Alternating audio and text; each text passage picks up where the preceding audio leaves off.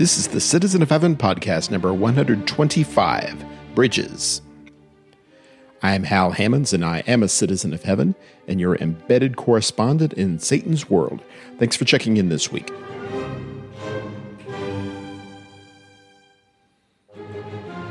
The word bridge does not occur in the Bible, not in any translation I checked anyway.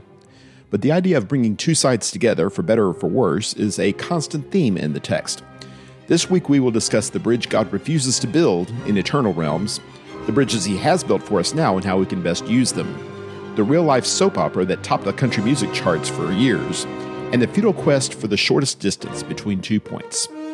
Let's start with what I've been preaching. I refer you here to the story of the rich man and Lazarus contained in Luke chapter 16, starting in verse number 19, and I'll give you a fair warning. There is no bridge between the one side where Lazarus is and the other side where the rich man is, who is traditionally called Dives, which is translated as rich man. At any rate, we read in verse number 19 and following. Now there was a rich man, and he habitually dressed in purple and fine linen, joyously living in splendor every day. And a poor man named Lazarus was laid at his gate, covered with sores, and longing to be fed with the crumbs which were falling from the rich man's table. Besides, even the dogs were coming and licking his sores. Now the poor man died and was carried away by the angels to Abraham's bosom, and the rich man also died and was buried. In Hades he lifted up his eyes, being in torment, and saw Abraham far away and Lazarus in his bosom.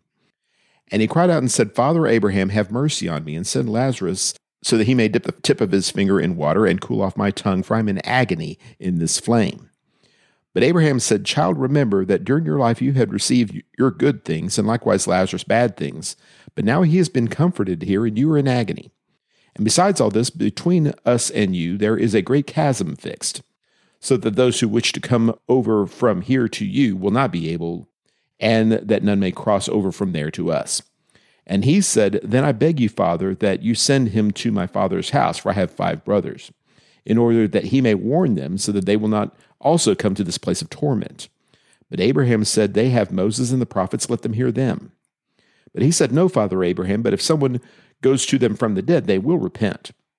But he said to him, If they do not listen to Moses and the prophets, they will not be persuaded, even if someone rises from the dead. I'll mention here in brief, I don't believe for a second that this story is given to us so that we will have a snapshot of what the afterlife looks like.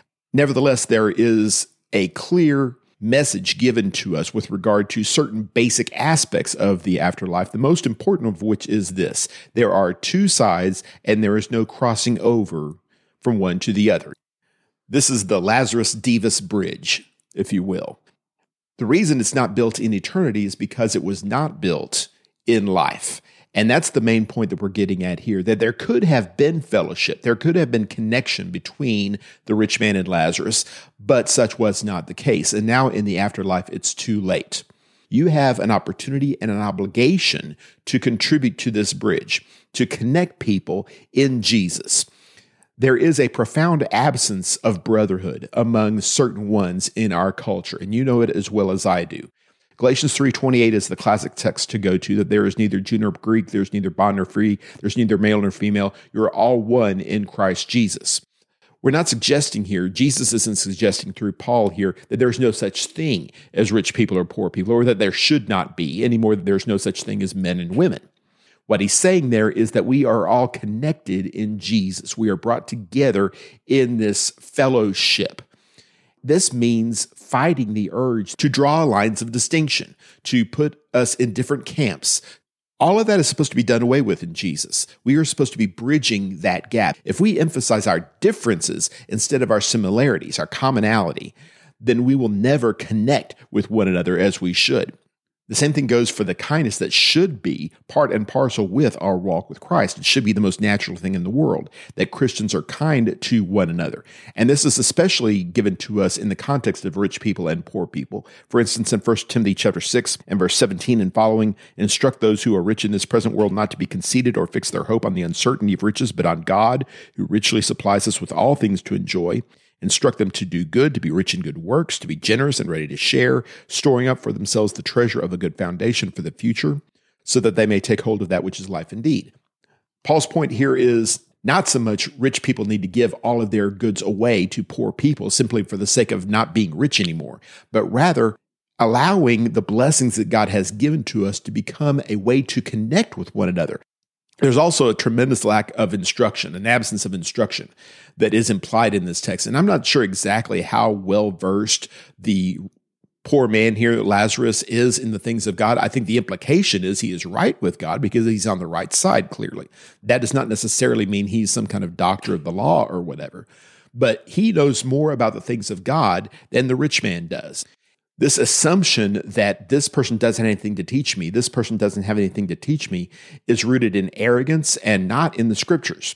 There is another relatively poor man, at least that's described in John chapter 9, verses 30 through 34, Actually, he appears earlier in the text. Of course, he's born blind and Jesus is able to heal him. And then he goes to the Sanhedrin court and starts lecturing them about what holiness is, about what righteousness is. Surely this man must be from God or he wouldn't be able to do these kind of things.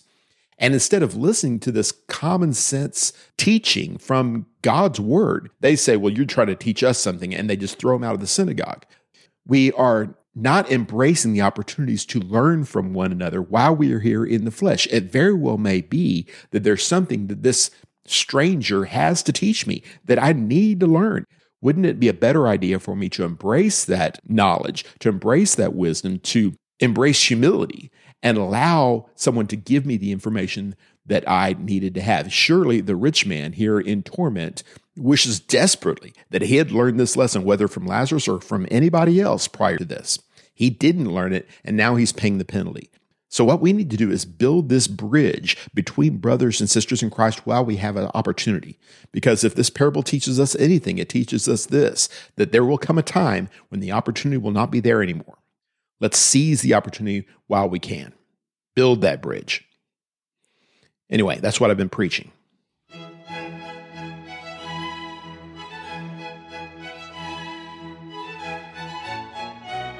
This is what I've been reading.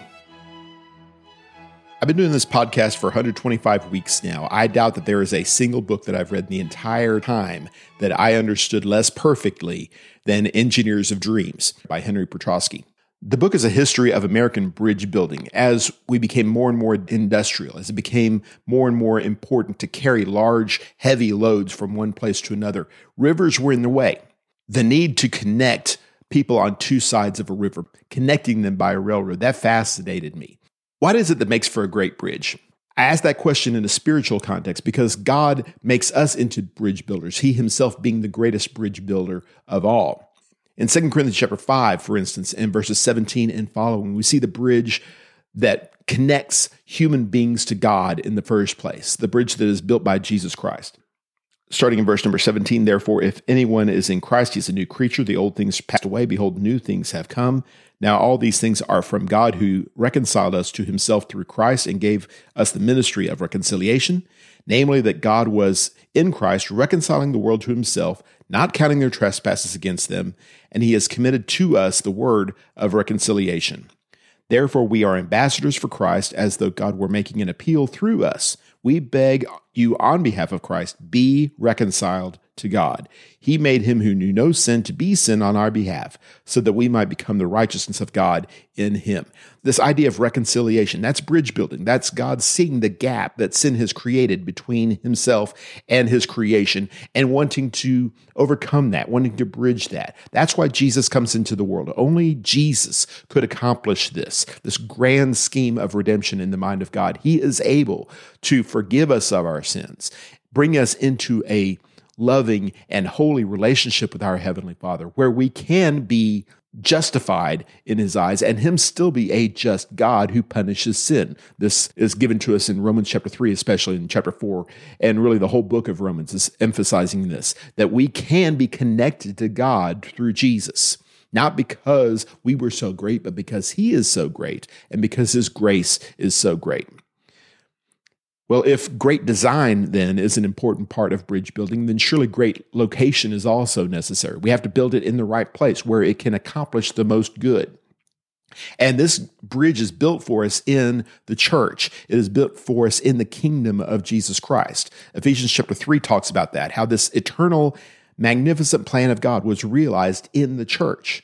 And it sounds like reading the text here that even heavenly beings, even the angels, did not properly understand this. But when God reveals it to us in Acts chapter 2, as the apostles speak the word for the first time, how we can be, in fact, reconciled to God. And later on, as the apostle Peter reaches out to Cornelius and his family and brings Gentiles into the fold also. This magnificent plan that connects all of mankind, at least conceptually, to God is revealed to us. Paul writes in Ephesians chapter 3 verse 1, For this reason I, Paul, the prisoner of Christ Jesus, for the sake of you Gentiles, if indeed you have heard of the stewardship of God's grace, which was given to me for you, that by revelation there was made known to me the mystery, which as I wrote it before in brief, by referring to this, when you read, you can understand my insight into the mystery of Christ, which in other generations was not known to the sons of men, as it has now been revealed to his holy apostles and prophets in the Spirit. To be specific, that the Gentiles are fellow heirs and fellow members of the body and fellow partakers of the promise in Christ Jesus through the gospel, of which I was made a minister according to the gift of God's grace, which was given to me according to the working of his power. God put me here to not build the bridge. God has already done that to tell you about it, to tell you how this river of life in Jesus Christ can be partaken of by Jews and Gentiles alike. And it might be worth noting here great space is given in the book to the idea of aesthetics, a beautiful looking bridge. Uh, clearly, that is not the main point. You want a bridge to be functional. But at the same time, if we're going to put this kind of effort into it, shouldn't it look nice also? Maybe it's not the most important point in the world, but I was looking at Genesis chapter 28, verse 12, and seeing the bridge that God builds between earth and heaven itself seen as this ladder where angels are ascending and descending. And Jacob takes this all in and is just blown away by the majesty of this scene, this incredible picture of how God connects with us. Surely the most beautiful thing he'd ever seen. It staggers the imagination that God is able to do something this wonderful that would instill in us these feelings of grandeur, of spectacle, we can actually reach heaven. We can climb this ladder. What a marvelous thing that is. We ought to live in amazement every single day, especially as we read in the text these efforts that the inspired writers make to show us what heaven is going to be like. We can aspire to that. We can have a little bitty glimpse into heavenly realms living in confidence that one day the real thing, not just an appearance of heaven, but the real thing will be given to us. And if this scene that Jacob sees in the wilderness is a beautiful thing, how much more beautiful is the real vision of heaven going to be when we finally arrive there in all of the glory that God gives to us, and all the glory that is His? What a magnificent thing that's going to be. That's a bridge I want to walk down one day. Anyway, that's what I've been reading.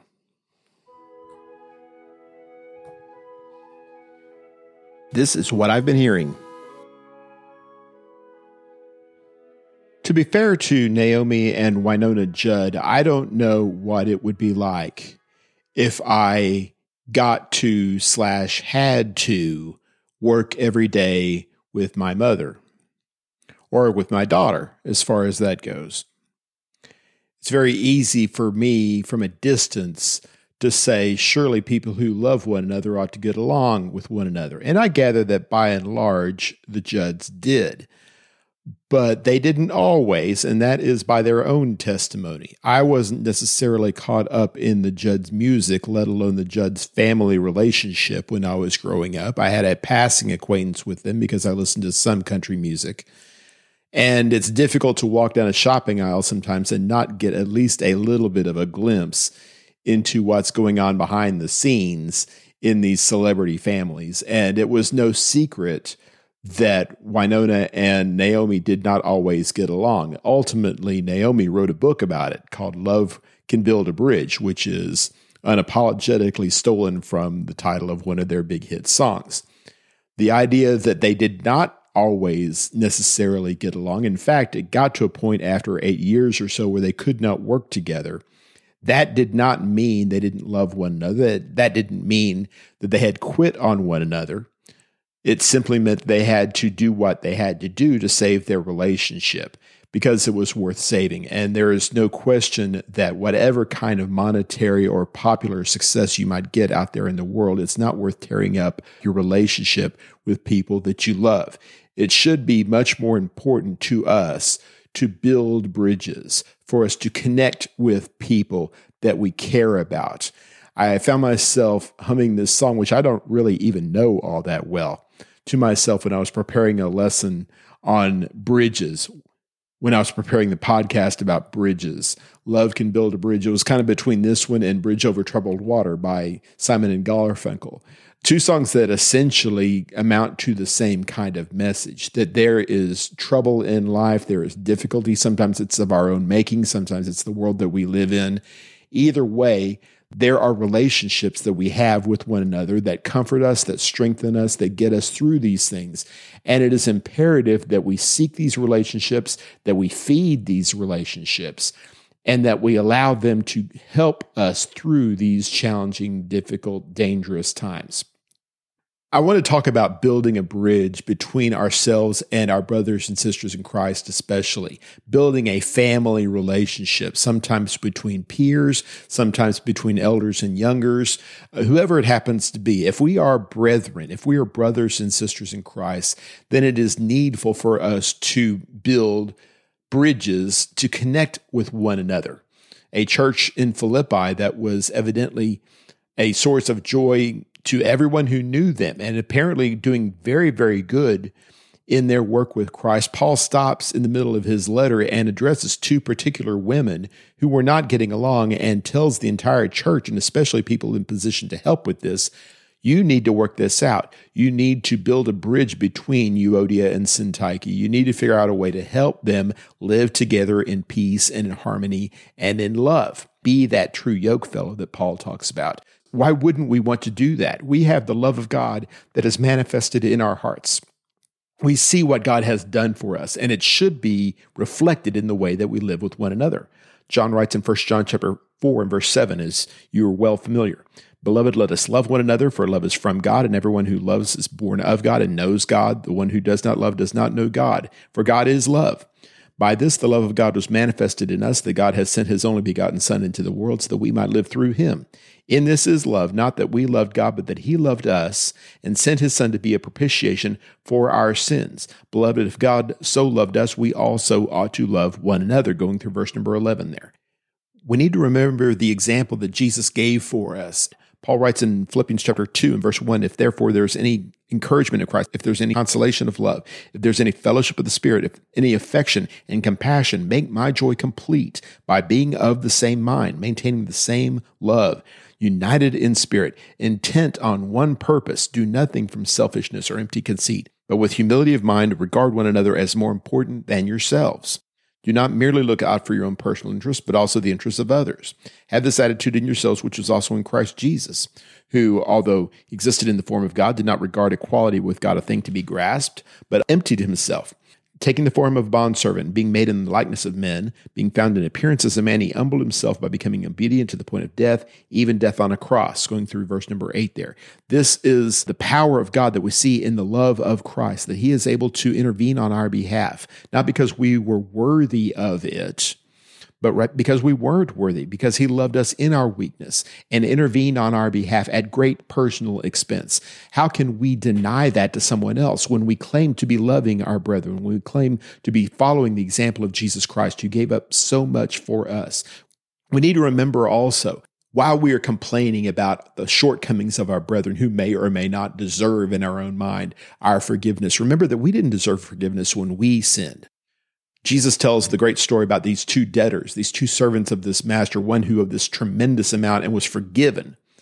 And then he himself turns on his fellow worker and assaults him essentially in pursuit of a very small debt that that man had owed to him. If we are unwilling to forgive others, then he will not forgive us. And such is said in so many words in the context of the model prayer, remember in Matthew chapter 6.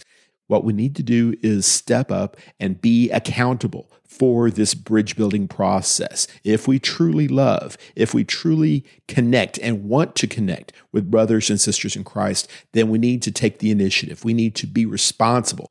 The pairing of Matthew chapter 5 verse 23 and Matthew 18 verse 15 is remarkable whether you are the one who is being done wrong or you are the one who possibly may have done wrong. Either way, we are active. We are pursuing this relationship. Ideally, we meet the brother or sister in Christ in question in the middle of the road because they are coming to meet us. But whether they do or not is not the point. We have to take ownership of our own responsibility, our own desire for fellowship. If love will, in fact, build a bridge, let's have that love. We are determined to do what Jesus has done for us and what he has asked us to do for others. Our calling requires nothing less than that. Anyway, that's what I've been hearing. This is what I've been playing. Whistle Stop is what they call a pick up and deliver game. Basically, you have a board that is mostly empty and you have various tiles that you have access to. There are stations on one side of the board where you begin. There are stations on the other side of the board, which are your destinations. And in the middle, you have various places that have things that you pick up. Maybe it's coal, maybe it's beef, or whatever. And your job is to build a railroad line that will connect one station with another station and empower you to take the things that you want to buy and give them to the people who you want to sell them to. You have to bridge the gap between the one space and the other space. You would figure the easy way is just to have one stretch of track facing from one direction to the other direction and then you're done. But no, that would be too simple. We don't want to do it quite that way. So we'll have two or three different lines of track, entering in one part of the hexagonal tile and exiting at a different part. And oftentimes it's difficult to tell which end on one side of the tile matches up with an end on the other side of the tile because if you've ever seen spaghetti, you realize that determining exactly where one line begins and one line ends can be kind of complicated. And at some point, you just kind of start scratching your head and think, why does it have to be this complicated? Why does it have to be this difficult? And of course, in the context of the game, it's because laying tiles down that have just one piece of track from one end to the other is not especially interesting. That might be fine for a four year old's game, but for adults, for people who want a bit of a challenge, that wouldn't be much of a game. And when you look at the way that life pans out for us, when you look at the problems that we are asked to deal with in this life, we yearn for simple solutions. Why can't we just go from one place to the other and be done with it? And invariably, we find out that that's not going to work. That's not the hand that God has dealt us. And we can complain about that, or we can make the best of it as we have opportunity. This is not an especially difficult game to play. You can do it. You just have to concentrate. You have to have a bit of a plan, and you have to keep your eyes on the prize. That's what life is all about. Life is complicated, and that includes and especially includes our dealings with one another. The difficulties that we have with brothers and sisters in Christ, especially, seem like they have no rational explanation. There's no justification for doing this. If we are brethren, we ought to be able to get along. In a perfect world, yes, that's absolutely true. And we can work toward that perfect world. No question about that. If you exert yourself and if you are paired up with someone who also is exerting themselves, you can make this work. It's kind of a tangled mess between here and there, but you can help this happen. But it doesn't always work. Sometimes, for instance, Jude verse 3 and 4 tell us, Beloved, while I was making every effort to write to you about our common salvation, I felt the necessity to write to you, appealing that you contend earnestly for the faith which was once for all handed down to the saints. For certain persons have crept in unnoticed, those who were long beforehand marked out for this condemnation ungodly persons who turn the grace of our God into licentiousness and deny our only Master and Lord Jesus Christ. He says here specifically the reason that you have trouble uniting with people in the faith is because some people aren't in the faith. Some people are determined, in fact, to reject the faith. And here we're talking about this, this system of belief, the gospel message itself at its core. We're going to differ in judgment from time to time, and we can deal with that. Romans chapter 14 is one of many passages that talks about that. But sometimes people simply are not in the faith. They don't believe the same gospel that you believe. There may be a situation where you can't reconcile over these things because you are connected to Jesus first and foremost. And I can't be connected to Jesus and be connected to somebody who's not connected to Jesus. My fellowship cannot extend beyond where his fellowship is. He gets to decide who's in the right relationship with him. I have to respect that. And if someone is determined not to do that consciously or unconsciously, that's going to put a barrier in front of me and that brother or sister, that neighbor that I can't get around. Hopefully, my continued association with that person will help them understand the truth. Hopefully, I can teach him in love and in patience. But if not, I'm going to have to accept the reality of the situation. Sometimes it's my fault. Sometimes I am simply not committed to this task. I don't want fellowship as badly as I should. I'm asked to go the extra mile. I'm asked to turn the other cheek, and I simply refuse to do it. I, I, don't want to do that, despite what Jesus tells us in the Sermon on the Mount. No matter how many times I read Matthew chapter 5, verses 38 through 42, and related passages also, I'm just not prepared to do that. A person like that is simply not valuing fellowship enough. I was thinking about the book of Judges in this context. I was thinking about Judges chapter 3 and verse 2 and and thinking to myself, maybe it's God's plan that it work out this way. Maybe God didn't give us a straightforward relationship because he doesn't want us to have one. Somebody says, well, how could God not want us to get along with one another? I'm not saying that he doesn't want us to get along. I'm saying that maybe it's good for us to exert ourselves. It's good for us to challenge ourselves, like in the in the game. Simply putting one piece on top of another, that's not really much of a challenge. That's not exerting ourselves. That's not showing a commitment to the game, to the process. Likewise, as we read in Judges chapter 3, verse 1 and 2 Now these are the nations which the Lord left to test Israel by them, that is, all who had not experienced any of the wars of Canaan, only in order that the generations of the sons of Israel might be taught war, those who had not experienced it formerly. He talks about these nations that were not driven out completely. It was their task to drive them out completely in Joshua's day. They didn't do that. And God says, Fine, I will turn lemons into lemonade. If you choose not to do what I told you to do, I will make this into a blessing. Your failure to do the right thing, your failure to be committed to this task that I gave you, is going to set your children and your grandchildren up for similar experiences, growth experiences, learning experiences.